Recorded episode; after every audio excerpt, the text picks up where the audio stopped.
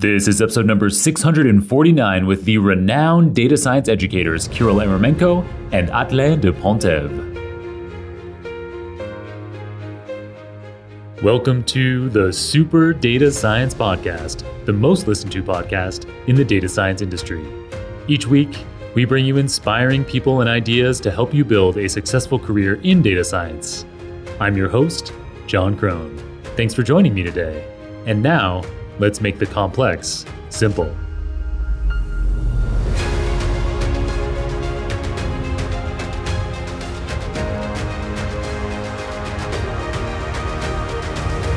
Welcome back to the Super Data Science Podcast. Today is a special episode featuring not just one acclaimed guest, but two acclaimed guests at once.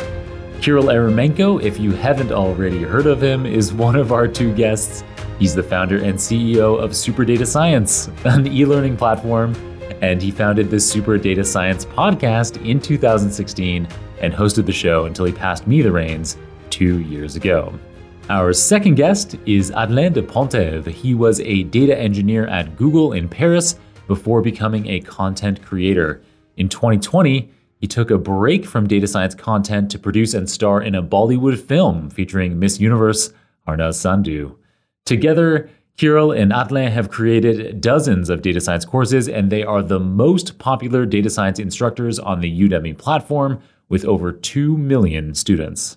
After a multi year hiatus from creating courses, they recently published a new course called Machine Learning in Python Level 1. And that is what we're focusing on in today's episode. So today's episode will appeal to anyone who's familiar with Kirill and Hadelin and who'd like to hear about what they've been up to over the past couple of years, why they stopped creating courses, and why they're back at it now. After we get through that, this episode will also serve as an introduction to machine learning, so will primarily appeal to folks who aren't already expert at ML. That said, I've been doing machine learning for over 15 years, and I still learned a few critical new pieces of information during filming this episode, so this could serve as a fun, lighthearted refresher even for experts. In this episode, Kirill and Hadelin introduce machine learning concepts such as supervised versus unsupervised learning, classification errors, logistic regression, feature scaling, the adjusted R squared metric, the assumptions of linear regression, and the elbow method. All right, you ready for this highly educational episode? Let's go.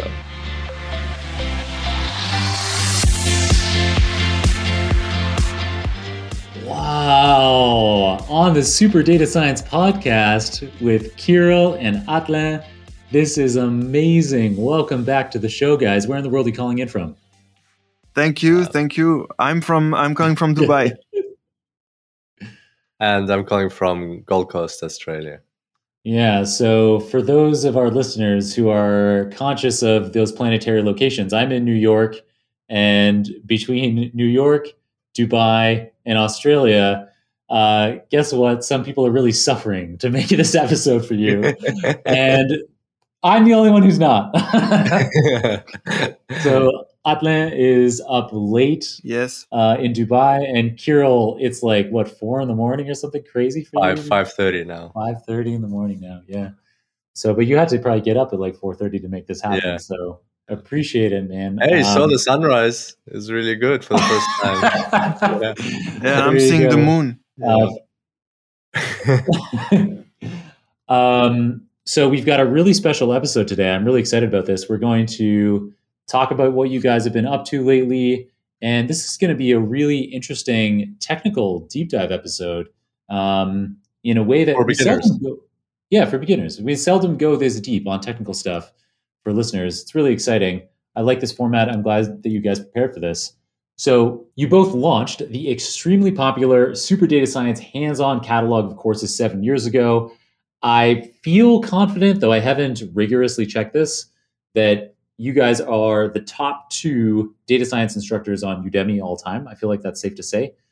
You've reached over 2 million students worldwide, and now you're revamping your offering with new teaching styles and much more. What's changed in the last seven years and why?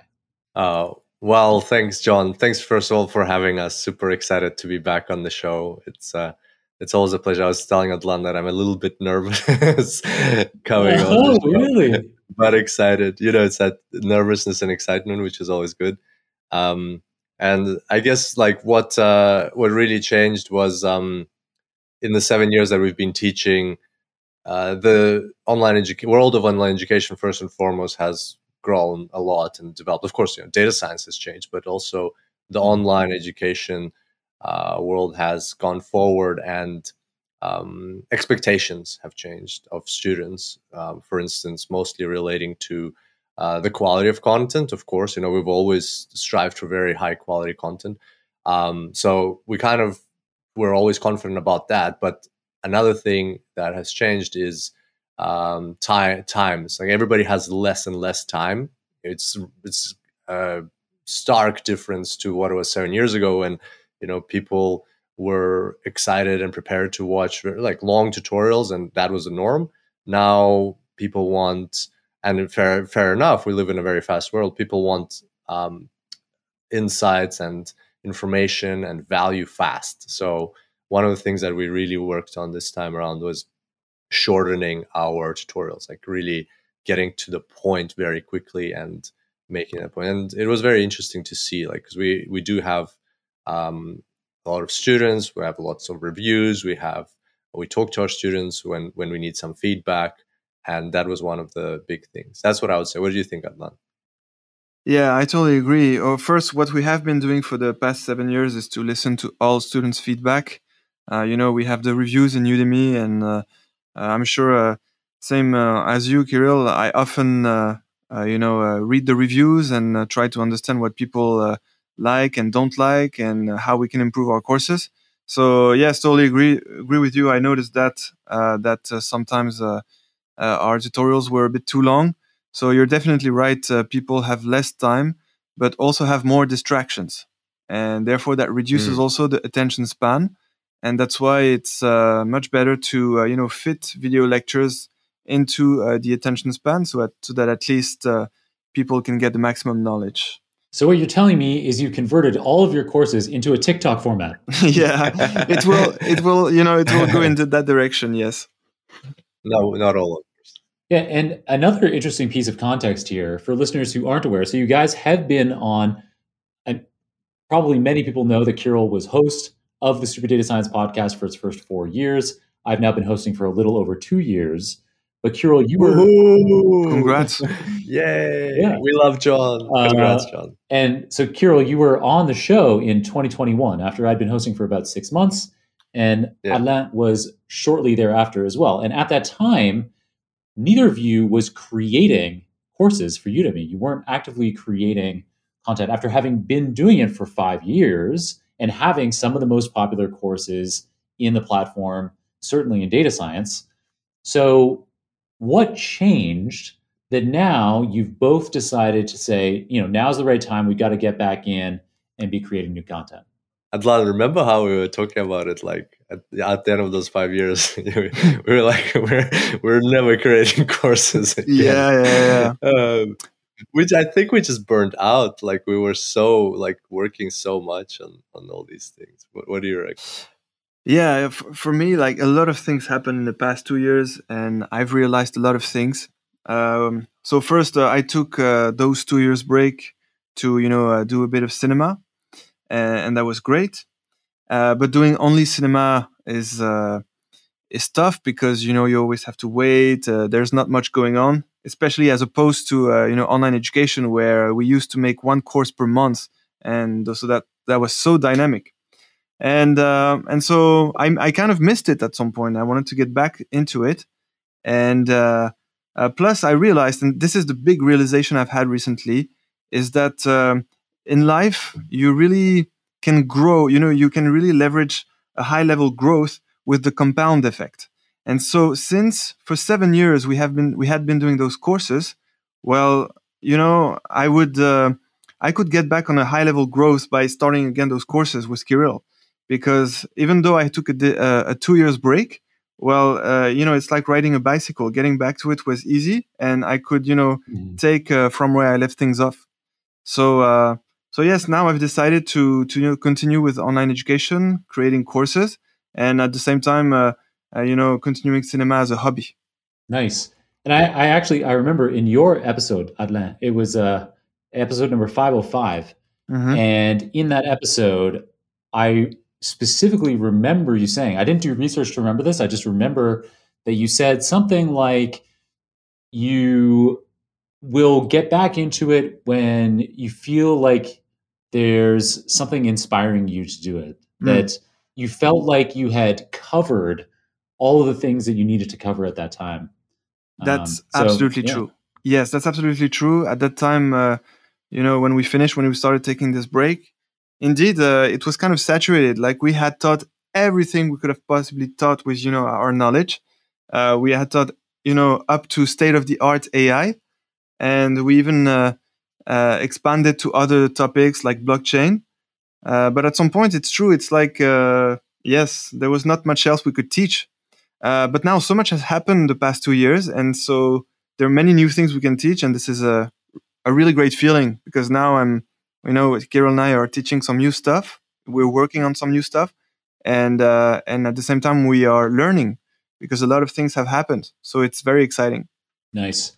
All right, and we are going to get into the content of your new course very soon. But uh, I just have a curious a curiosity question for you, which is have you used data science to understand your students' needs? So you're talking about you know reading reviews to help you figure out where you should be shifting your content. Is there any kind of data science that you can actually apply uh, to I don't know uh, views or I don't know competitor information, anything like that? Oh, Thank God we have, otherwise we'd be so hypocritical sitting here we teach data science and we don't use I know. It. I felt a little nervous asking the question because I was like, oh, oh. no, no, we have, of course. We've we've used uh, everything from you know from surveys, you know, this this standard, easy like quantitative data collection, uh, to the point of um, natural language processing of uh, user reviews because there's so many of them, you know, hundreds of thousands of reviews over the seven years so we would collect them to um, analyze them with uh, NLP or um, reviewing uh, feedback, qualitative feedback that we get also through surveys, but for open-ended responses. Um, and to the point of we have a chatbot uh, that is, I think at some point we were getting, I'm not sure what his number is now, but uh, we were getting 10,000 questions. I might be uh, quoting this incorrectly, but somewhere around the lines of 10,000 questions per week. And we even got an award from Udemy for the most uh, questions answered or some in some like period of a year or something like that. This was uh, in 2018. And um, yeah, so we have a chatbot that uh, does the first tier of questions on Udemy. So if you ever ask a question, uh, the first response will come from a chatbot. And then uh, only um, if the chatbot's not able to help, then one of the teaching assistants will jump in, which we, you know, whom we have also a few of working. Um, and so, yeah, so we have this whole database of uh, typical questions and answers. And you know, not only have we gone through them, but a chatbot has been created to be able to answer. Not as good as ChatGPT, but mm. um, yeah, still but it would be great if we could integrate ChatGPT in uh, our courses to answer the questions. Yeah, and ChatGPT four is coming out soon, right? Like in what? Well, in I think weeks? those are so. Yeah, GPT four. Um, it may be out, but actually, by the time this episode is released, or or shortly thereafter. Yeah. But uh, I think like the, the versioning is different. Like we use it different. Like it's ChatGPT version one. GPT three, the new one is what mm. just came out. So I don't think yes. we would call it ChatGPT four, even though GPT four okay. was it. I don't know. Um, yeah. Uh, but yeah, so amazing. I I actually didn't know about that chatbot, and so yeah, you've gone. It looks like you've identified all the data science opportunities possible with. Your oh, I think there's always more. There's always oh, more yeah. you can do. I guess yeah, maybe with uh, maybe by the time there's Chat GPT four in a few yeah. years, mm. that will just create your course for you. Just Chat GPT four, write me the script for my machine learning uh, course. Jon, but no, no, no joking. Like, uh, like you, you know how you use the uh, in your season's greetings for Christmas, you use ChatGPT yeah. Uh, to write write it, yeah. um, and that was really fun to listen to. Like already, ChatGPT has been out for what three, four weeks, or a month now, a month, or maybe two months. Um, like now, creating new content, I use it for research. You know, like rather than googling things and like um, finding out, oh, you know, what's what's uh, some technical question, and then going through fifty different links, I just like ask ChatGPT and gives me the answers. But yesterday I found when it can lie to you. Oh, it's yeah. just like sometimes oh. sometimes it says incorrect things. So you got to be careful. But it definitely helps with research. Like one of my friends in Sydney is a lawyer and he was visiting me here recently. And I just told him, like, hey, there's this thing. What would you like to ask it? And he's like, give me case law. Because for lawyers, case law, especially in the Western legal system, case mm-hmm. law is very important. And it's really hard to find. And you know, you have to dig through thousands of cases to find the one relevant to.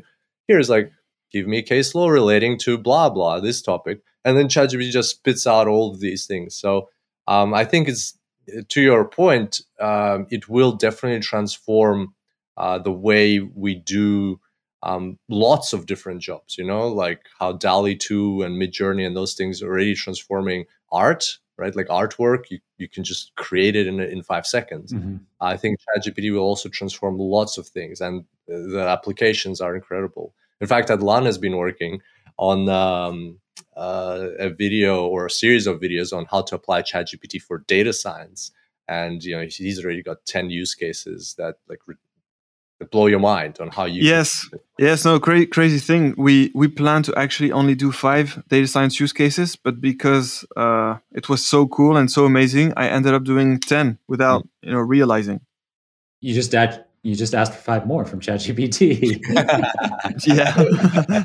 um, yeah, exactly. Yeah, we actually did uh, a couple of episodes ago. An episode came out, number 646, with a layperson, a brewer, who uses mm. ChatGPT for lots of different purposes. And so we provided uh, lots of links in the show notes to kinds of resources that people, that listeners could access for coming up with ideas of using it themselves. But for example, this guy, this brewer, he's using ChatGPT for creating marketing copy and for generating blog posts.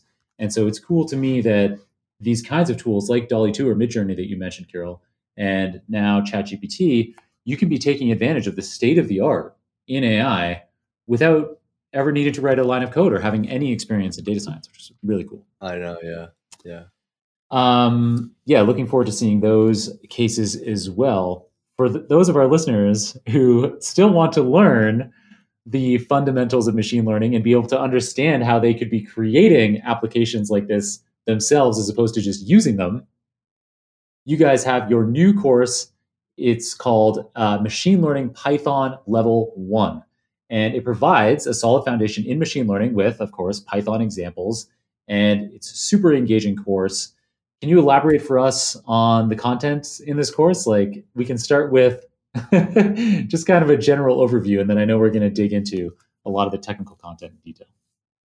Yeah, yeah, sounds good. Um, uh, we, before we dive into that, I feel like if I were a listener, I'd be sitting there and thinking, where are those 10 use cases for data science, data science? Yeah. But that's not, I just want to say that's not the topic of this episode and we're still working on them. So, you know, maybe once, once they're released and once they're available, we'll, we'll uh, uh, hit Jon up and maybe yeah. we'll be able to share them somehow through through the podcast. Absolutely. Necessarily appearing. Yeah, yeah, yeah. I mean, so, it could be ideal maybe for like a five minute Friday. Yeah, yeah, yeah, something like that. We won't we won't leave you hanging. Don't worry. Otherwise, just like announced it or mentioned it and didn't bring go back to it. But yeah, thanks. Uh, thanks for the yeah for, for um, the question. Um, Hadelin, do you want to start maybe on on, on this one? Like, uh, I think this course yeah, was actually Hadelin's Hadelin's original idea, right? Mm-hmm. Um, so first, it's a course for beginners. Like uh, we are starting from the very beginning. We are trying to lay the foundations of uh, machine learning. So it's really a course on the foundations of machine learning, covering three branches, the three uh, you know uh, uh, major ones, which are regression, classification, and clustering. And for each of these branches, we explain, well, Kirill explains the theory. And again, uh, we have like changed uh, our style. We have uh, brand new slides that uh, apply all the feedback we have listened to over the past few years. And, uh, and you have also, also have a practical activity. And each of the branch covers one model. For regression, it's linear regression. For classification, it's logistic regression. And for clustering, it is k-means clustering. And uh, so yes, for uh, for each of those uh, branches, we do the theory and a practical activity on a real world case study. Yeah, and we uh, cover uh, technical topics uh, like the R squared, the adjusted R squared, the accuracy, the confusion matrix, the elbow method, and other topics. And I would like to add that for those of our for those of the listeners who haven't um, taken any of our courses before, um, the way we uh, teach is um, kind of like it's different to what you would expect from, I guess, a data science course. Like, for example, Jon, your courses are very mathematical heavy. You even have a course on mathematical foundations of data science or machine learning, right? So, uh, and you know, you pick up your book. It's also um, math math heavy as I understand. Not in a, not in a bad way. You explain all the maths, and that's important, right? Like you you reiterated the podcast. It's important to know all these things to really understand data science, um, like on a very deep level.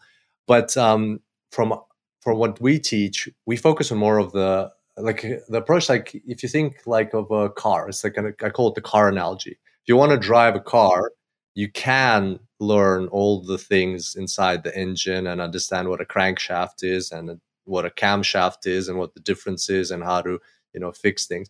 Or you can just get in the car understand the basics of you know where the gas is where the brakes are how to use the steering wheel. Uh, so get explained all the basic principles of how this thing works and then get a lot of practice driving the car. And that's how most people 95% of the population learns to drive the car right? Don't even need to know where how to change your oil or filters or anything like that, just where to put the petrol in.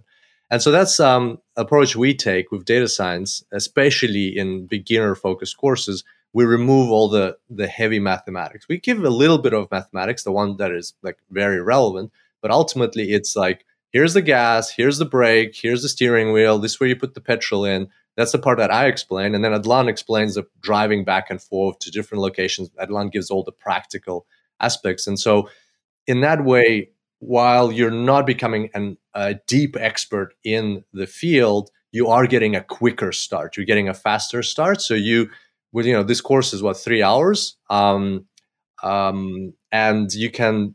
By the way, as I mentioned at the beginning, we're not trying to pitch the course on the podcast. We will give as much as we can in terms of the technical aspects in, in a few minutes. Yeah, uh, yeah. You, uh, you, mentioned that to me before we started recording, so the yeah. the audience is hearing just that for the first time that you're not. Yeah, yeah.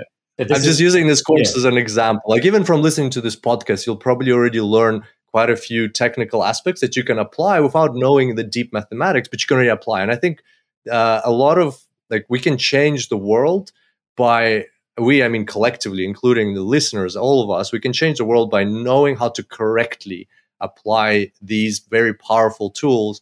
And then for those of us who are interested, of course, who want to go deeper, yes, of course, learn uh, all the mathematics and maybe you know improve the tools further. But the starting point i think should be at least understanding you know like like driving a car how to apply these things and, and getting that practical experience so you're doing it correctly. So that's how what we focus on how we focus on uh, building our courses. Nice. So let's dig into some of this content. Let's give listeners a great education here. Like you say you're not here to sell you're here to educate. So we are going to get big into these topics. Uh, but so maybe before we have that conversation, who is your target audience for your machine learning Python level one course, which is probably similar to who your target audience is for the rest of this podcast episode? Mm-hmm. That's a good point. Um, I'll say from my side, and maybe Hadelin, you can add um, to that. So I think the I would say the target audience is anyone who wants to get started into machine learning, data science, who has no idea how these things work at all. Um, that's number one. Number two, anyone who wants to um, not build a career in data science, but add data science to their existing skill set. So you might be, uh, for instance, in marketing, or you might be in um, operations, you might be like in virtually any function of a business. You might be an entrepreneur.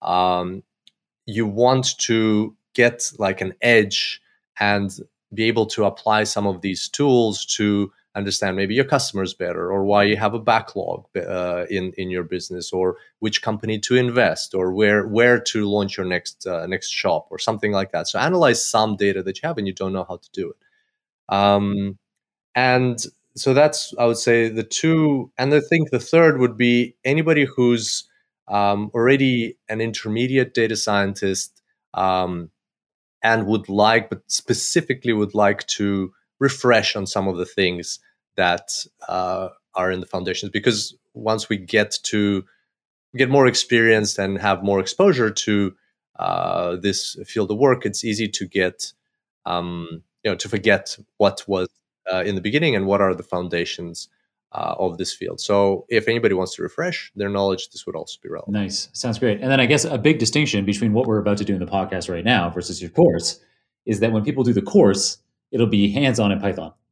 Whereas this podcast will not be hands-on in Python. So this will be, I think, the the market for this particular podcast is even broader than your course because there might be lots of people out there who are like, you know, I don't know if I want to be learning Python right now. You know, you're like, I'm an investment manager or I'm a busy executive or whatever, and you're like, I don't think writing hands-on Python is in my future, at least not for now but I would like to have an introduction to machine learning, understand all the concepts, all the key concepts. Yeah, that's a very good point, Jon. Thanks. Um, uh, and yeah, hopefully we can give a lot of value to listeners uh, in this podcast already. Nice. No doubt you will, given all of your experience. So, uh, you guys have come prepared with some specific topics that you want to cover. I know that the first one is explaining what supervised learning is in machine learning relative to unsupervised learning. Yes, and uh, I'll take this one. So, um, the main difference between supervised learning and unsupervised learning is that in supervised learning, you know what to predict. You have a dependent variable uh, which you already have the ground truth, or you know the labels for it in past data, and so you can use this uh, these labels in the dependent variable to train your model. While in unsupervised learning, you don't know what to predict, and therefore you don't have a dependent variable. You only have some inputs. For any machine learning model, you will have some inputs, but uh, in supervised learning, you will have an output with some labels. And in unsupervised learning, you won't have an output yet. Because in unsupervised learning, what the model will do is that it will identify uh, either some clusters or some patterns. And usually the way it identifies them is by creating a dependent variable, you know, creating some, uh, an output, which after you can transform to uh, a supervised learning model. So uh, we give this uh, big uh, case study in one of our courses where you know you start with an unsupervised learning. You're trying to un- uh, identify fraud and credit card transactions. So you use the unsupervised learning to uh, you know figure out the frauds, and the model will actually um, find and build a dependent variable. After which, well, it will be able to predict if you know um, the result of that dependent variable for future credit card transactions. Cool. That sounds like a great example. Yeah. So with supervised learning, we have labels that we can use as, as you described, the dependent variable in the model, the output of the model. So in both cases, supervised or unsupervised, you have some kind of input to the model. But with supervised learning, you also have this label that can be predicted. Um, and yeah, you gave a really cool example there, including with credit card fraud, where you could use unsupervised learning to predict what those labels should be and then uh, use that in a supervised learning model. But we, there also might be circumstances, I guess, where we we we use unsupervised learning without necessarily the intention of being able to do supervised downstream, where we just want to understand our data better, identify some patterns, things like that, right? Correct. Yes. Yes. It's usually patterns or uh, clusters. We also have this other example where uh, we uh, identify clusters of customers in a mall. So we have as the input uh, the age, the estimated salary, uh, their spending score, you know, which is a score from one to 100, uh, where the closer to 100, the more they spend in the mall. And at the end, what the clustering, therefore unsupervised learning model identifies is different clusters of customers where some, uh, you know, will um, spend more in the mall while having a low income or uh, some uh, spend don't spend too much in the mall while having a high income or uh, you know you have different categories and and then once you identify those clusters then you can have different uh, you know uh, target advertising uh, uh, with different you know advertising that you could apply on them, and yes, this can lead to like terrific results. Nice, super cool. All right, so that's supervised versus unsupervised learning, and I imagine that must be one of the first topics that you cover in your machine learning Python level one. Oh, actually, one of the last ones because uh, Oh. once we get Yes. to clustering, Oh, we so first talk about regression, then classification, then we get to clustering. That's when we cover it. Nice. So when people are using regression and classification, they're doing supervised learning, but um, Don't know. But because, but they don't. Yeah, they don't know. um, and I guess it doesn't. It, that that's a testament to how you guys do your course, where you're giving practical applications and you're teaching the theory as it's needed. Yeah, People don't need to know that there are these different categories, Yeah, yeah. supervised, unsupervised, yeah, um, until you get to a point where you're like, oh, now we're getting into clustering, which is completely different yeah, yeah. because now all of a sudden we have data without labels. Cool. Yes, yes. All right. And uh, so when you're training your supervised learning models, um, there's a really important concept around whether it's getting the labels correct. So your supervised learning models, you can say you could take some small percentage of the data. You could say take 20% of it or 10% of it, and you keep it off to the side so that when you train your model, you can later evaluate and confirm that on data that were set aside that the model didn't have to train with, that the model still works well. Um, but are situations where it misclassifies, it makes mistakes, and so these are called false positives, false negatives. Kirill, do you want to? Yes, that's our second those. second uh, Yeah. topic we wanted to cover today: false positives, false negatives. Um, so, if you imagine, like, let's talk about like uh, classification model. I don't know, for instance, a logistic regression, and we'll look at the example to make things more, um, give like more um, visual uh, or uh, impactful. Let's look at the example of predicting uh, tumors, like for example, like ca- cancer, lung cancer, or something like that, which is a very important important topic because it affects people's health. So you got to get these things as right as as correct as you can possibly get them. So let's say a, a um, computer vision model or some kind of um, machine learning model looks at some images of lungs and after you know it's been trained it's learned uh, how to predict uh, lung cancer um, like like a human can still make mistakes. So by looking at a like, like a given image of somebody's lungs it can say for one of four things well one of four things can happen. It can either say yes there is cancer or no there isn't cancer. Now in the case when it says yes there is cancer um, and indeed the person in reality. Let's look at the facts of the world. What is the reality of the universe we live in? Indeed that person has cancer. That's called a true positive. That means the model said uh, yes it's positive and it's true that it's positive in the real world. Now in the case when the model says no the person doesn't have cancer that's a negative the model gives a negative and in the real world it can also be the case that it is you know hopefully that the person doesn't have cancer so that's a true negative. So the model said no cancer negative and it's true that it's negative. So those are the two outcomes the only two outcomes that we want to have. Ideally we want all of them to be true negative so nobody has cancer but you know the reality is that cancer does happen. So at least we want to know when it is correct. So those outcomes are acceptable for model. Those are the outcomes that we uh, look for uh, true positives and true negatives.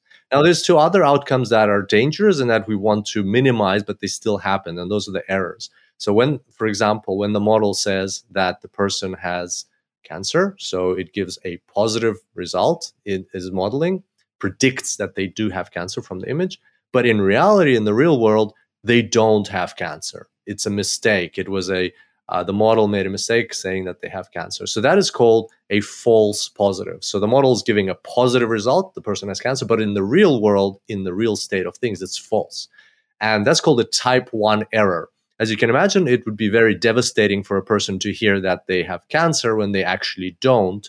Um, and uh, that's uh, you know something that needs to be um, checked or you know like double checked, triple checked, or whatever. At least we you know we want to minimize these kinds of errors. Um, and then there's a type two error, which is when a model says the person doesn't have cancer, so it gives a negative result, and uh, in the real world, in the real state of things, the person does have cancer, and that's called a false. And that's a type 2 error. And arguably, that's even more dangerous because in this case, the person has cancer, but they've been told that they don't have cancer. And so that cancer can progress, can get worse, and nobody's treating it, nobody's looking at it. Um, and so a false negative is another type of error we really want to avoid, want to minimize, and it's a false negative. And so if uh, you you can um, evaluate how well a model is working or how well a model, how predictive and how accurate a model is by taking all these four things is you know you can even put them together. It'll be hard to explain on on a podcast what a confusion matrix looks like but if you look at if you take all these four things and put them into a matrix uh, just like two by two two rows by two columns that's called the confusion matrix. And if you add up the uh, true positives and the true negatives so the correct predictions uh, let's say you have 100 cases total you have 80 true positives and 10 true negatives so that's 90 uh, that the model predicted correctly and it has seven false positives and three false negatives so if you add up the true positives and true negatives and you divide by the total number of cases so 90 divided by 100 you get the accuracy ratio which is in this case 90% so you want the model to be, you know, the ratio to be as high as possible. If your model has only got an accuracy ratio of 50%, what's the point of that model? It's like uh, flipping a coin, to- uh, doing a coin toss. So yeah, so that's uh, basically false positive and false negative. And I guess what we wanted uh, people to take away from this podcast, understanding the difference between them. So if you keep this cancer example in mind, uh, it will help you um, uh, get back to what the difference is because false positives is um, is a type 1 error and it's kind of it's bad but at least the person is safe they don't have cancer they probably just go through a lot of stress and maybe unnecessary uh, starting of treatment but then eventually they'll probably find out they don't have cancer. Uh, hopefully false negative in my view arguably more dangerous because things can progress and get worse and that's why like yeah. that's how i remember that. It's a type 2 error. Yeah yeah. I think in certainly in that circumstance the type 2 error is the worst one. There could be some other kinds of yes, models and of course. where yeah it becomes a bigger issue to have the false positive. So for example maybe like uh, a machine learning algorithm that, descends, that decides somebody should go to jail mm. oh yeah yeah or yeah like uh, then maybe the false positives are, are even worse than the false negatives You've already talked a bit about how in your course you have lots of examples, and you just now gave a great example with the cancer case study. Hadelin, uh, do you have some more examples of applications of the kind of the three categories that you guys cover in your course? Yes, absolutely. Well, first, uh, you know, the cancer prediction example that Kirill just gave is one of the practical activity of the course. It is uh, actually in the classification uh, part, because uh, I remind that the course is in, you know, covers the three um, foundations, you know, essential branches of machine learning, which are regression, classification, and clustering regression and classification are part of supervised learning because you know what to predict. In uh, regression, what you have to predict is a continuous numerical number, a real value. And in uh, classification, what you have to predict is a category.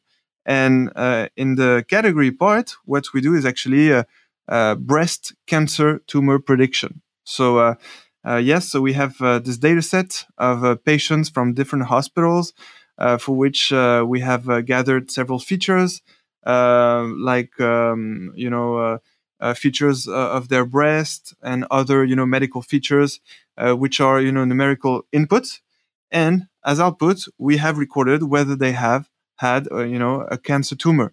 So it's a binary problem. You know, in classification, you either have you know several categories to predict, or just binary classification where you d- just have uh, two categories to predict, usually zero or one. And so in the data set, um, you have a zero if the cancer doesn't have, uh, sorry, if the patient doesn't have cancer, and one if the patient has cancer. And so that's a binary classification problem, and we solve this with logistic regression. Um, then another uh, practical activity that we do, especially for uh, linear regression, is uh, the prediction of the electrical energy output in combined cycle power plants. And so same for this, we have the inputs. We always have the inputs, and in that case, it is um, features like the ambient temperature, uh, the wind velocity, uh, the exhaust vacuum, and other uh, features that you can measure, you know, with a sensor in uh, combined cycle power plants. So we have all these features, and we're trying to predict the electrical energy output, and we do that with a, a linear a regression model. Uh, because um, you know, as even though a linear regression model is very simple and uh, in one of the most basic machine learning problems, uh, it still gives excellent results, and people are still using it today in many uh, case studies. So uh, it, it's great to have you know not only a, a, model that is simple, but also that can still be widely useful today. So that's for the regression branch. And finally, well, I, have already talked a bit about this, but for the unsupervised learning uh, branch of machine learning, which here is uh, k-means clustering.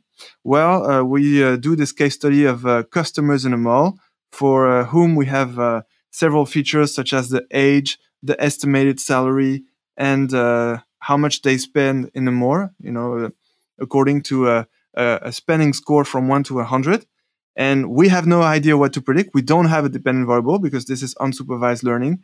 but we are trying to identify clusters of customers that have uh, different uh, attributes, you know, different properties, different, uh, uh you know, uh, patterns of how they interact or how, how they act in the mall. And, uh, and so that's what the K-means clustering model will identify. So yes, that's the three practical activities we do in the course. And these are quite real world ones because I know that um, this is typically how you uh, you know can use machine learning, whether you do supervised machine learning or unsupervised machine learning in the real world. Could, could I just add a quick disclaimer? uh, it uh, just so people don't think we we collected that data from the hospitals. Like uh, it, it just sounded to me. Um, like, you didn't collect it; you stole it. no, we used an existing data set, no. of course, for the the tumor data sets. Yes, yes, that's a very good point. There is this uh, machine learning repository called the UCI Machine Learning Repository that gives uh, da- data sets that you can use uh, for free and uh, uh, that you just have to cite. So we always cite uh, those data sets in our courses. but yes, these are usually old data sets. You can find some recent ones, but yes, the ones that we use are pretty old and even from the 20th century. Yeah, I mean, the age of the data set for the purposes of teaching these concepts doesn't really matter all that much. Uh, as long no, as the, yeah, not really. Yeah, as long as it's an illustrative example, and all three of these sound like great illustrative examples with breast cancer, energy output, and shopping behavior clustering. Super cool. All right, so we've learned, uh, uh, you know, kind of some of the key concepts behind when a logistic regression model is behaving correctly. So, Kirill, you gave a detailed explanation of false positives and false negatives is when the model is incorrect. Um, so, can you tell us a bit more about what a uh, what a logistic regression model returns? Like, so in this um, cancer situation where the model is predicting whether there's a tumor there or not? Does it just output a zero or a one, a zero if there's not a tumor and a one if there is? Jon, you, I thought you would know this. you, you, have a course. you teach this stuff. Uh, I'm joking. Thanks. I've had I've had a lot of head injuries. uh, yeah, so that's what that was one of our other points that we wanted to um, share with our listeners. That uh, these uh, classification models they don't typically return either just a yes or no answer or zero one. Uh, they return a probability a probability of um, a person having a tumor or a person not having a tumor a customer leaving your shop or a customer s- staying with you. Whatever other thing that you're trying to classify it's uh, returning the probabilities um, rather than the exact output and then you decide what to do with those probabilities. And that's i think an important consideration. Um, in most cases uh, what is done is if the probability is you know, 50% or more then it's assigned uh, a positive uh, result. If uh, the probability is less than 50% then it's assigned uh, a negative result. And that's how it's split somewhere in the middle. But you can change that. You can decide that maybe based on your uh, business uh, case or your application of the model or the domain knowledge that you have, you need a higher threshold for something to be a positive result. So you need it maybe to be a 70% um, prediction for it to be classified as a positive result. Like even in that case of uh, tumors, you might decide that, well, for this model, for this specific application, we want threshold to be higher. So we have um, a lower chance of um, giving a positive result. So, you know, because we'll check the, res- the rest of them down the line or something like that. But we really want it to, to be hard for the model to classify somebody as having a tumor. Uh, or the opposite, you might want to have more of these. You want to set the threshold at 30% or 20% so that you get more of these results so that you don't miss any tumors. And then you can double check them with another model after that. So you have a bit of control there, actually, a lot of control, and something to remember uh, when you're going into classification problems. Nice. Thank you for illuminating that for me, Kirill. Anytime, Jon. uh, no, that's super well said, crystal clear. All right. And then so once you get those probabilities, and I kind of already alluded to this earlier, I ended up stepping on your toes inadvertently. Okay. But um, so when you're getting these probabilities out, and then you decide on some threshold, like maybe with the cancer detection, you want to have, uh, you know, you don't just want to use 0.5 as the threshold as to whether something is detected as a tumor or not, because you're like, oh, you know, it's really bad if we have type 2 errors. So we'll lower that threshold. Um, so once you actually have a classification as to whether something is positive or negative, then we can do the kind of comparison that you were describing earlier with the real world to say whether something is a false positive or a false negative or true positive, true negative. Um, so as as we're considering doing that, I mentioned earlier that we might want to have some of the data kept on the side, and so that our we know that our model wasn't trained on those data kept off on the side.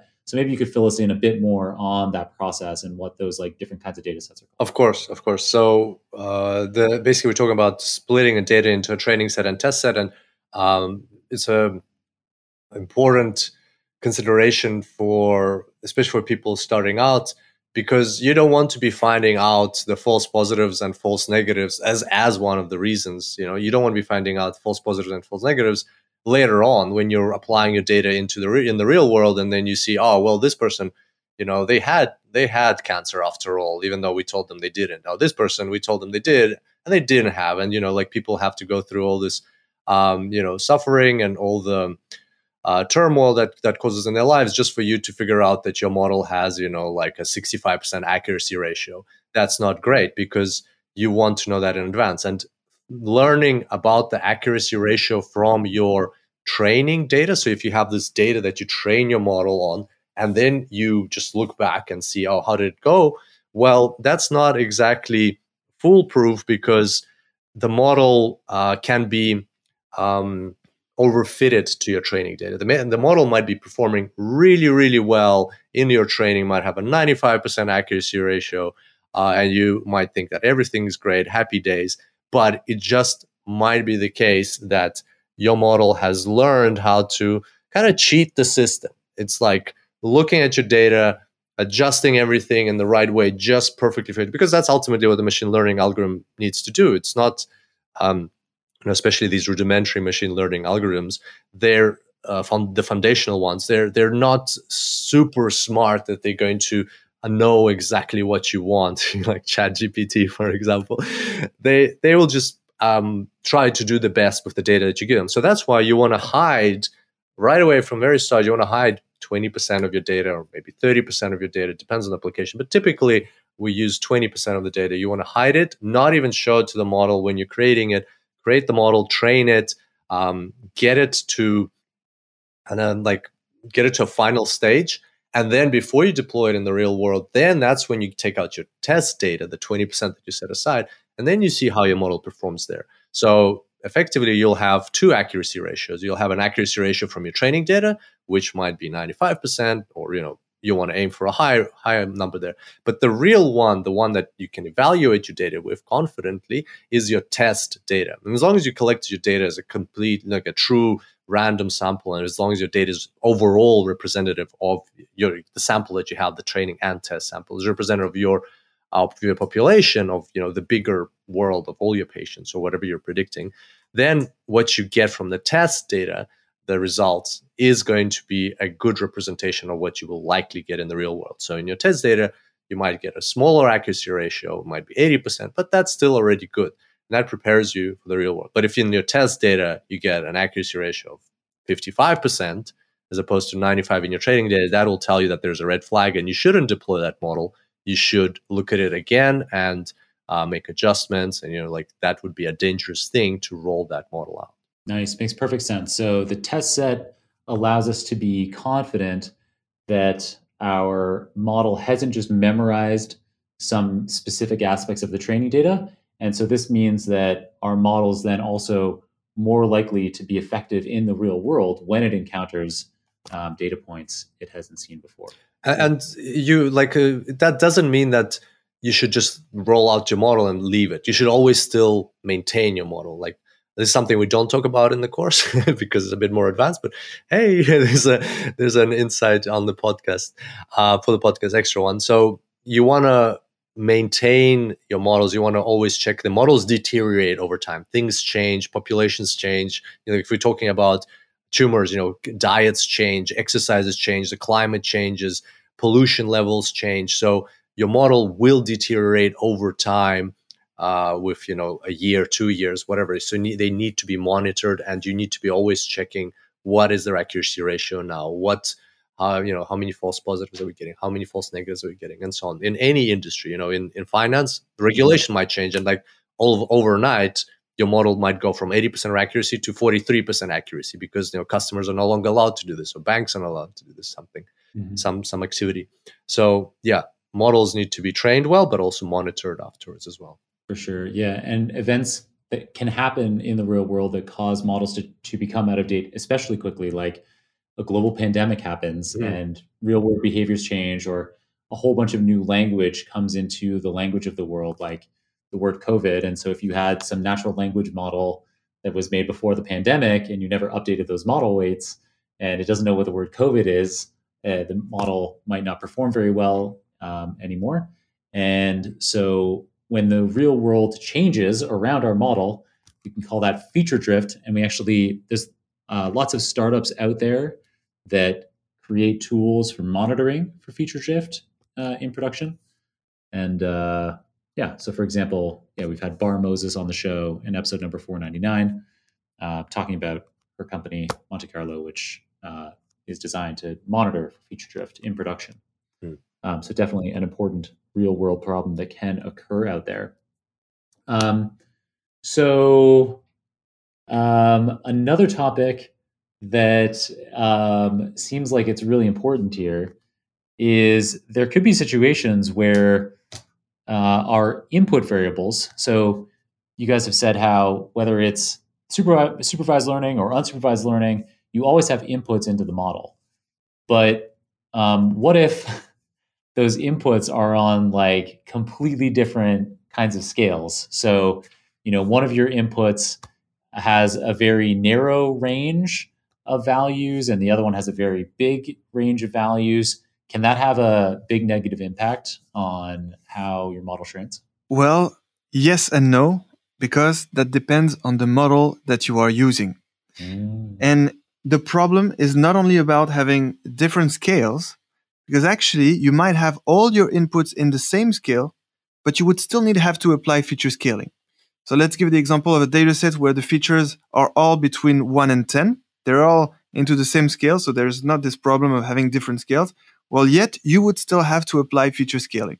So feature scaling is not only about putting all the features in the same scale, it's about putting all the features in the same scale, but that is a short range. And this short range can either be between zero and one, and that's normalization. Uh, so normalization is, uh, you know, you take your feature, uh, you subtract by, by the minimum of your feature divided by the difference between the maximum and the minimum of your feature. And then you also have standardization, which will put all your features in the same scale, but not between zero and one, but rather between minus three and plus three or minus two and plus two. Because the formula of standardization is you take your feature, you uh, subtract the mean of your feature, and then you divide by the standard deviation of your feature. And that will put all the features in the same scales, which will be in a short range. And that uh, will uh, usually improve the performance of your model. But now coming back to your first question, when you asked me, do we have to apply feature scaling? And I told you yes and no. Well, that depends indeed on the model. For some models, you have to apply feature scaling, and I will mention which ones. And for others, you don't. So hmm. uh, the you know the the best way to understand this is to take, for example, linear regression. With linear regression, you don't have to apply feature scaling. And why is that?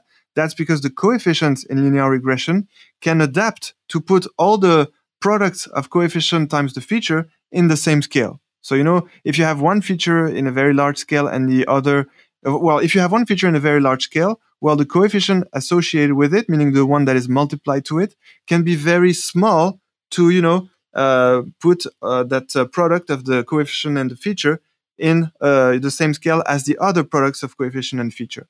So that's um, that's a good way to to understand how feature scaling doesn't have to be applied for linear regression.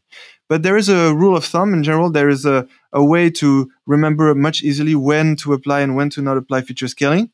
Uh, for example, you always have to apply feature scaling for gradient descent based algorithms, which include logistic regression or all the neural networks based algorithm. So just a quick explanation on what is gradient descent.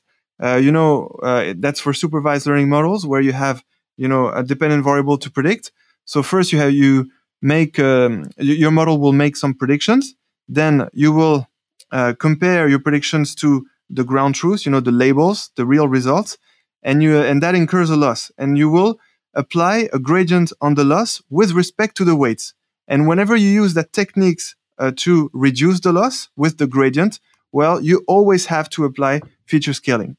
And uh, the other, uh, on the other way around, well, uh, the models for which you don't have to imp- uh, apply feature scaling are the gradient boosting ones. So, you know, all the models based on trees that uh, make predictions as a team. For those models, you don't have to, you should, you must not apply uh, feature scaling. So these include, of course, decision tree, regression or classification. These include random forest regression or classification, and also XGBoost, LightGBM, and um, and a CatBoost. So uh, so yes, for those models, you don't have to apply feature scaling. You know, uh, we joked earlier about me not knowing things, but that is something I did not know. Wow. I did not know that there were some types of models, categories of models, ones that don't use gradient descent, where you don't need to worry about feature scaling. So there you go. Yeah. Uh, super cool. All right, let's see what else I have to learn here. Um, it won't be the next topic, which I am familiar with. Um, so um, there are you've you've talked already in this episode about using accuracy as a benchmark of model performance.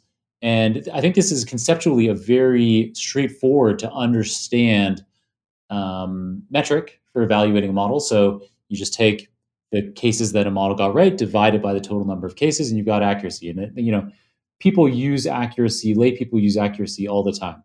Um, so I think that makes a lot of sense to focus on uh, for a machine learning level one course, as well as in this episode so far. But I understand that you would like to fill us in on some slightly more sophisticated metrics. Yes, which is uh, the R squared. Um, so indeed, uh, for classification, uh, evaluating model is super intuitive to understand. You know, the model makes predictions. Uh, if it's binary classification, zero, one, and the accuracy will simply be the number of correct predictions divided by the total number of observations in a test set. So that's fine. However, uh, for regression, it's uh, not that intuitive to understand simply because uh, what you have to predict is a numerical continuous number. And therefore, there is no such things as uh, uh, you know uh, the number of correct predictions. You know, usually the prediction will always be incorrect. So it's more like you will see how close the prediction is to the real result to assess whether that prediction is rather correct or incorrect. You know, the closer it is to the real result, the more correct it will be. And therefore, there is no such thing as uh, the accuracy for regression. And instead, uh, we have the R squared. And so the R squared is uh, indeed an evaluation metric for regression models uh, that will take values between uh, zero and one. And the closer the R squared will be to one, the uh, more you know accurate, but we should not say accurate, the better predictions will give your regression model. Cool. Makes perfect sense. And then I also know that there's something called adjusted R squared. What's that all about? uh, love it, Jon. Um, so, adjusted R squared is um, a metric that we would.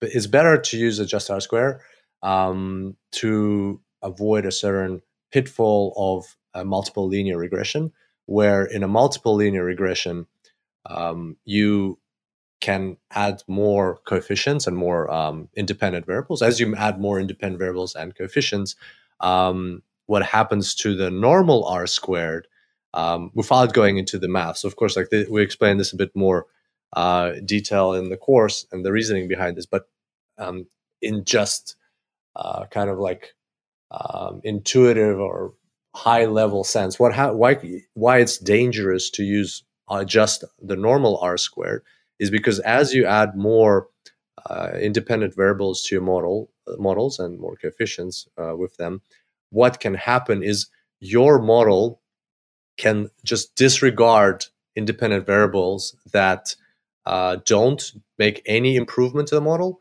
but it can take any improve any uh, independent variables that make a tiny, slightly improvement to the model, and the formula to r squared is such that it won't uh, get worse. Like the model has like a trick; it can cheat the system and can just zero out any new independent variables that will make the r squared worse, and it can accept tons and tons of independent variables, especially if you have a problem where you have lots of features that you could be using, you don't know which ones to use, and you just keep adding them. Then through some random chance correlations, your R squared will be getting better and you'll end up with a model of hundreds of independent variables that actually don't mean anything, but because of the way that R squared is structured, the model has accepted them. So that's why uh, adjusted R squared uh, was introduced, and that's what we want to share share on this podcast. Like the takeaway from from this point that we're sharing in the podcast is that the difference between R squared and adjusted R squared is that adjusted R squared penalizes your multiple linear regression model for having uh, extra um, variables, extra independent variables. And so that means that the variable has to actually make a good enough uh, impact, has to have adds enough value to the model that is greater than the penalty that your model is getting in order for that variable to be accepted. So it's a way of um, building models with a reasonable number of variables where they all actually add useful value to the model, but not random chance minor, minor yes. correlations. So to give some like specific examples, so you're saying that R squared is a useful metric for evaluating models, particularly where um, we don't have some ca- categorical output. So with the cancer detection model, we have this uh, oh yes, of course, yes. Then and you would yeah, so it's like then you, you can use accuracy. Accuracy. Um, but you could actually you could use r squared in those circumstances as well because um, that is can still be an interesting metric because it tells you the proportion of the variance explained in your outcome. So you can use it. That r squared is equivalent to saying like um, if you get an r squared of 0.9, it means that your what you call the independent variables there, the features, the inputs to your model, they together explain 90% of the change in your outcome um, which could be uh, in, in, classification could be the cancer, uh, you know, is cancer present or not, or with your energy output example, it's you know how much energy is the uh, power plant outputting. I guess is the outcome. Um, yes, electrical energy output. Yeah, electrical energy output.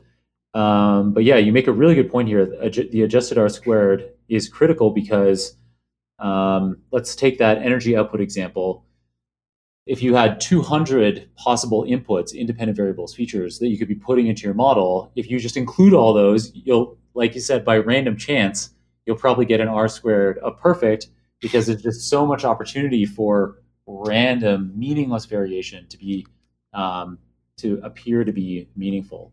Um, so the adjusted R squared penalizes you for adding more um, more more inputs to your model, more independent variables than you need.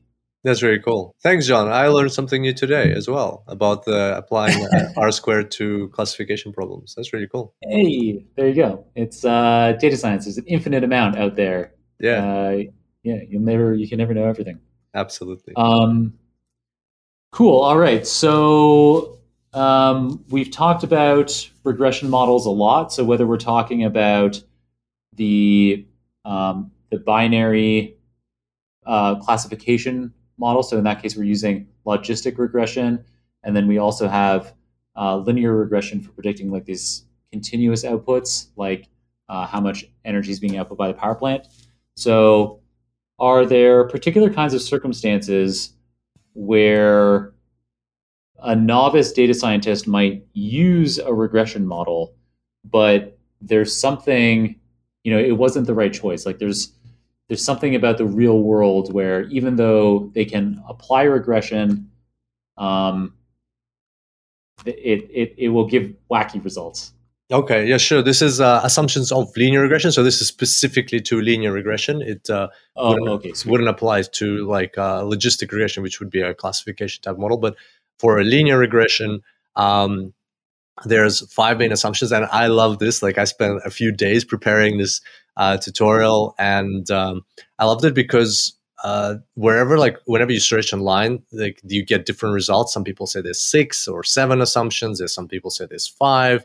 Some people say these assumptions. Some people say other assumptions. So there's no like one independent source of truth of, for this um, um, tutorial. And I couldn't find a really high quality video, so I am very excited about like what we created here. Um, and basically, there's five assumptions of linear regression that I'll outline now. We'll go through them quite quickly.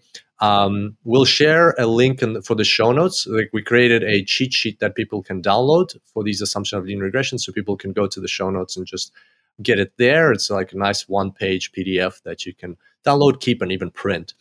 Um, so assumption number one is linearity. So basically, we're not going to go into how to do all of these things programmatically or how to check these assumptions.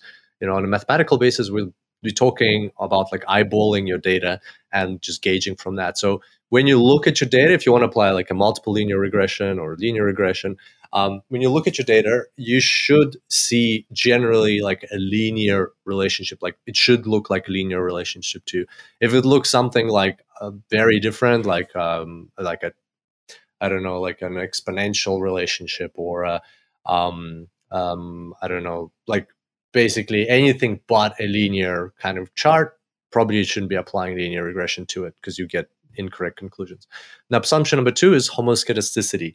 Very cool word, but basically means equal variance. So when you look at your data, if you imagine like a um, like a just a line chart with with a horizontal, like not a horizontal, like a slightly sloped trend, and your data, like just imagine scatter plot going along this uh, your your your points of your data are scattered along this uh, sloped trend line. That's your kind of data that you're applying your linear regression to. You don't want to see that uh, data in a cone kind of shape. You don't want the space between the data points and your presumed trend line to be increasing over as you progress further to the right or decreasing as you progress further to the right. If you see a cone shape, that means uh, that variance is dependent on uh, the independent variable, and that's not good. That's uh, not homoscedastic data, so you, you don't want to be applying linear regression to that.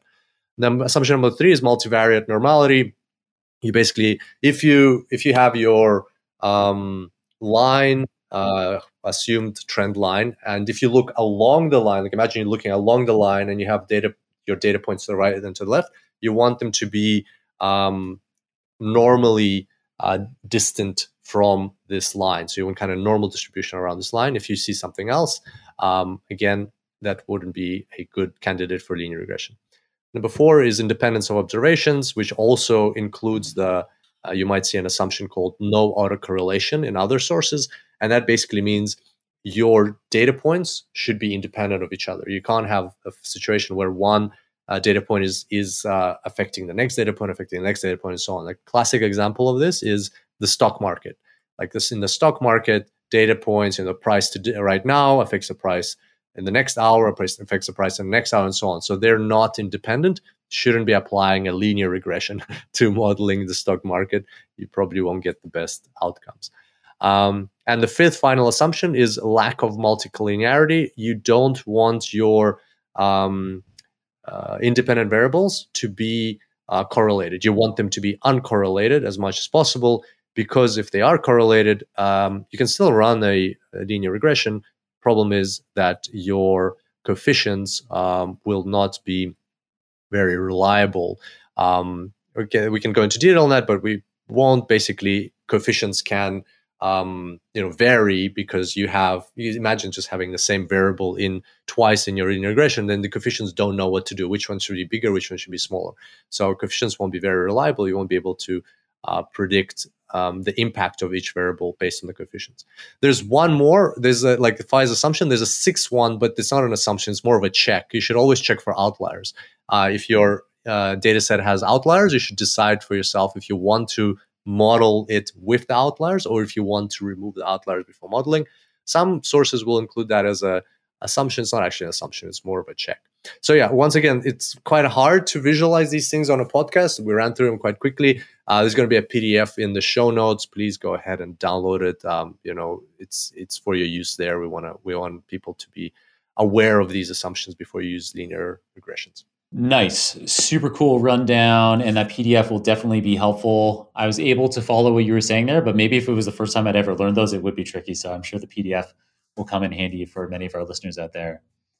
Um, so in your course, you include a lot of topics, actually like that one, you know, assumptions of a linear regression. You get deep into the weeds on some topics that a lot of other beginner courses would just ignore.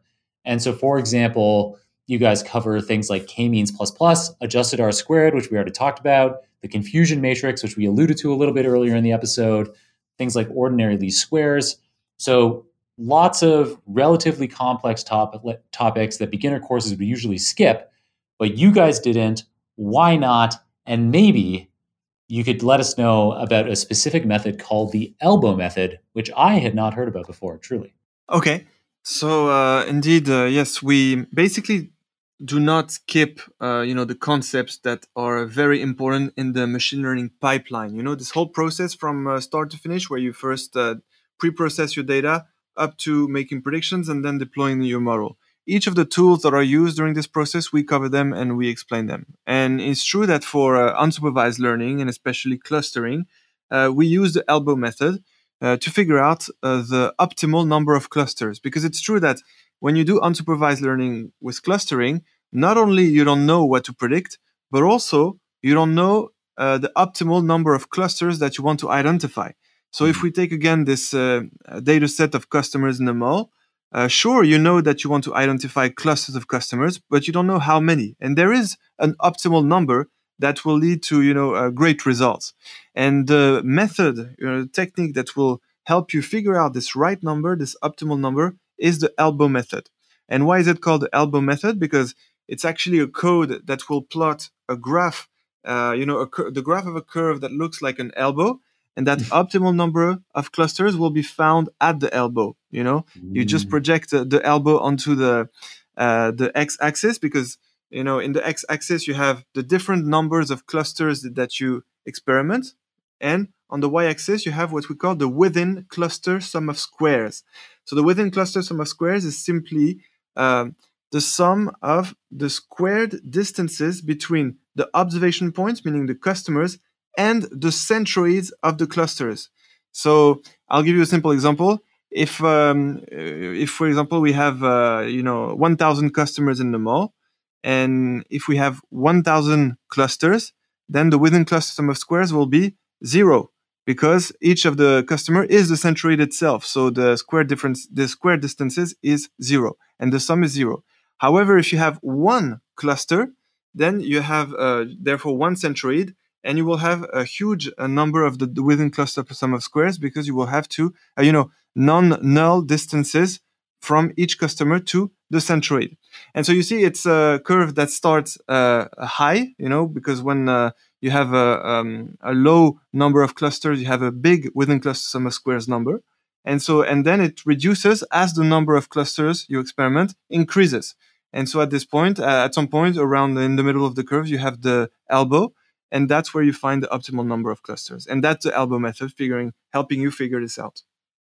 Nice, super cool. I'm glad to have learned about it. It's probably the reason why I hadn't heard of it is I have not actually done that much clustering in my career. Um, so great, lots for me to learn in machine learning uh, Python level one new course. um, so uh, speaking of which, the level one implies to me that there's at least one sequel planned for this. You know, you guys got something in the works. What's going on over there?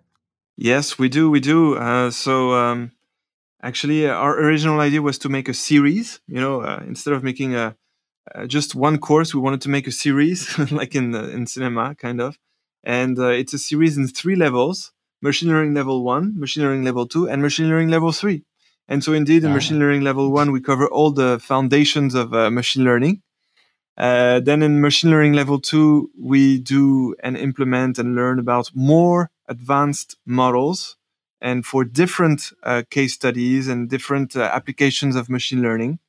And uh, in level three, we cover uh, like even more advanced models, but for more, you know, specialized applications. So these are all the deep learning models, neural networks applied to, for example, computer vision, object recognition, uh, and uh, and other, you know, let's say, uh, less standard applications. So yes, a machine learning level two is in the pipeline. Yes. Super cool. So yeah, more advanced models coming up soon, no doubt. Uh, very exciting. And so there will probably be more Super Data Science podcast episodes uh, featuring some high level summaries of the topics. I loved that we did this episode. I don't think certainly since I've been hosting the show, I don't think we've had an episode like this where it was really like, this is an intro to machine learning. Let's cover all the topics. Kirill, had you done something like this before? No, I don't think so. I don't think so. It's a, it's a first. Yeah. Super cool. So, sure, there are lots of audience members out there that will love it. I've got, uh, prior to this episode, as I mentioned at the beginning of the episode, I posted on social media that you guys would be on the air. We got tons of engagement from people, and we have time for one question from Lalit Ravishankar Tangirala. He's a data management analyst, and he says, Kirill, Hadelin, do you think in future technologies like ChatGPT, these will replace AI ML jobs?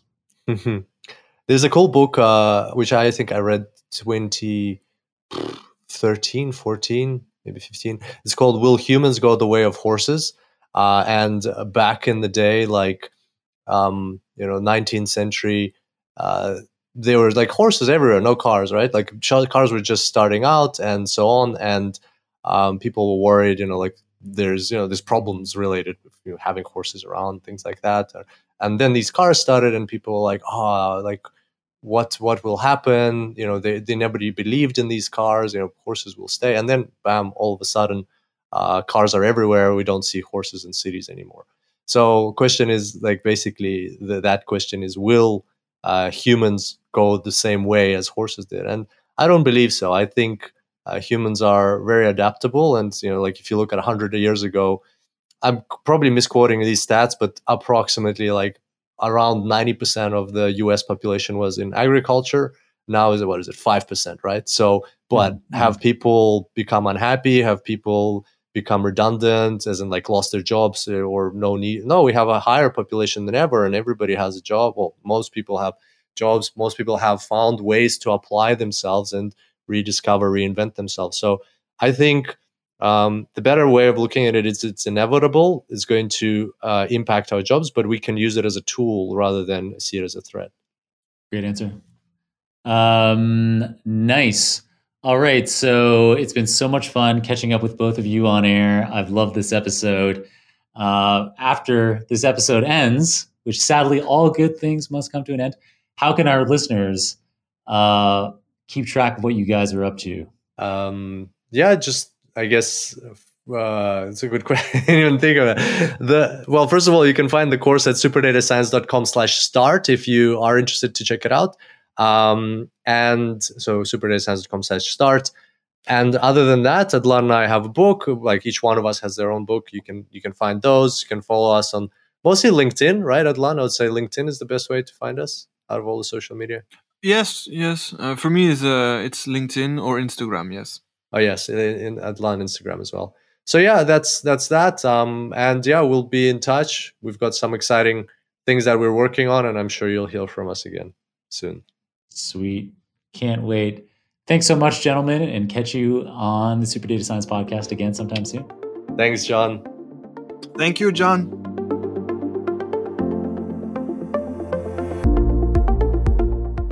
It's always a blast to be hanging out with Kirill and Hadelin. Hope you had fun too and learned a lot. I certainly did. In today's episode, Kirill and Hadelin filled us in on how supervised learning requires labeled data while unsupervised learning can proceed without it. They also talked about how false positives are so called type 1 classification errors, wherein, say, someone without cancer is flagged as having it. In contrast, false negatives are often serious type 2 classification errors, wherein say a patient has cancer, but the machine learning model outputs that they're healthy. They also talked about how having a held out set of test data enables us to ensure that our ML model hasn't simply memorized specific unique characteristics of our training data, how the R squared metric allows us to evaluate models with a continuous outcome like a regression model, and how the elbow method allows us to find the optimal number of clusters of data with an unsupervised machine learning approach. As always, you can get all the show notes, including the transcript for this episode, the video recording, any materials mentioned on the show, the URLs for Kirill and Hadelin's social media profiles, as well as my own social media profiles at superdatascience.com slash 649. That's superdatascience.com slash 649.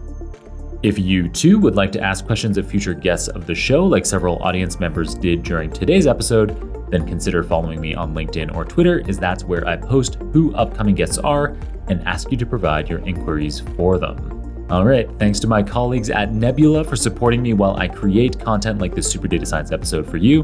And thanks, of course, to Ivana, Mario, Natalie, Serge, Sylvia, Zara, and yes, Kirill himself on the Super Data Science team for producing another super educational episode for us today.